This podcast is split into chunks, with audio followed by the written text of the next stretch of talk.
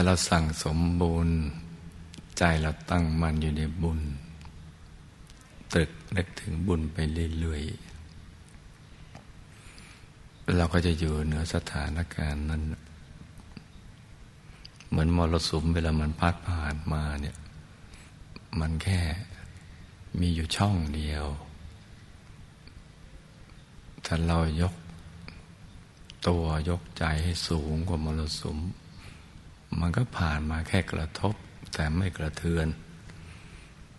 จนกระทั่งเกิดความเสียหายแก่ชีวิตของเรา ใจที่ตรึกระลึกนึกถึงบุญก็จะเป็นเช่นนั้นแหละพระสัมมาสัมพุทธเจ้ายามที่ไปจนมารที่มาเพราะประสีนามารมากมายเป็นกองทัพ โดยมีพระองค์อยู่ตามลำพัง